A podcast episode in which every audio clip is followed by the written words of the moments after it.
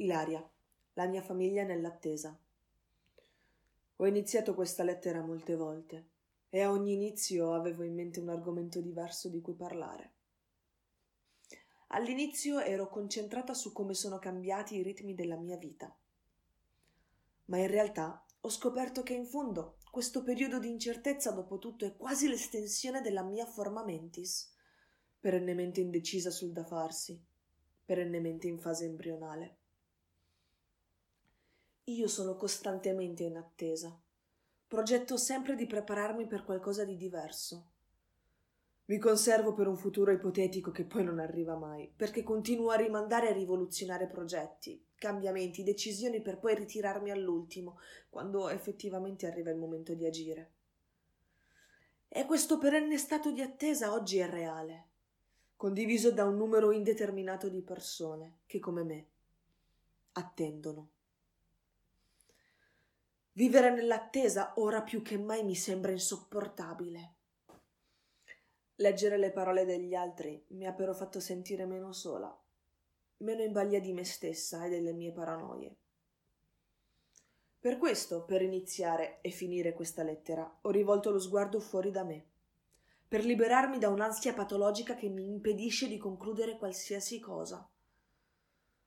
Ho guardato mio fratello, mia madre e mio padre, con i quali sto condividendo questi momenti. Anche se a volte ci sono degli scontri, in questo istante c'è un'atmosfera pacifica. Mio padre poco tempo fa era proprio qui davanti a me, seduto al tavolo, a leggere una vecchia rivista ripescata chissà dove. Lui non legge quasi mai. Non è proprio nelle sue corde prendersi un po' di tempo e farsi compagnia con un libro. Eppure, qualche momento fa, era lì ad interessarsi di un vecchio articolo sui moti del 68. Di solito cerca sempre qualcosa con cui impegnarsi perché in casa gira come un leone in gabbia. Da quando siamo costretti a casa ha sistemato mensole, ha fatto giardinaggio, ha messo a posto la mansarda, mi ha aiutato a ribaltare camera spostando armadio e librerie. Io mi rendo conto che oggi è la festa del papà e che non gli ho fatto niente. Ora lui e mia madre sono in cucina. Stanno cucinando il pranzo. Sarebbe più corretto dire che lei cucina e lui segue direttive, ma il punto è che osservandoli mi danno l'impressione di essere una giovane coppia che scopre il piacere di fare qualcosa insieme. E la mia presenza sembra quasi intrusiva. Mio fratello informatico lavora da casa.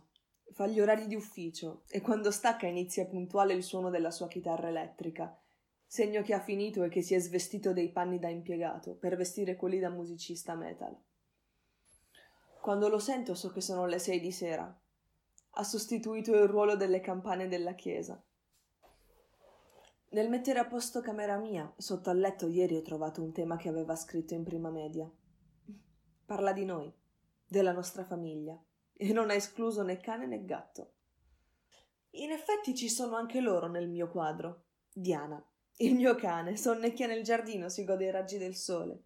Il mio gatto Sushi mi sta rivolgendo uno sguardo fisso e irritato, perché tra poco è il momento di pappa e nessuno lo sta considerando. C'è da dire che il tono tragicomico con il quale mio fratello ha descritto di ciascuno di noi nel suo tema è esemplare, di gran lunga migliore del mio. Probabilmente lo tirerò fuori stasera per leggerlo ad alta voce. Mi rendo conto che questo momento di attesa ora mi ricorda più l'atmosfera dell'ultima vacanza che fai con la tua famiglia, consapevole che negli anni futuri probabilmente le vostre strade si separeranno. Tuo fratello andrà in università in un'altra città. Forse tu andrai a vivere da un'altra parte. Per ora, io ho concluso questa lettera proprio grazie a loro, che condividono l'attesa con me un'attesa che solo all'inizio di questa lettera aveva un aspetto molto diverso.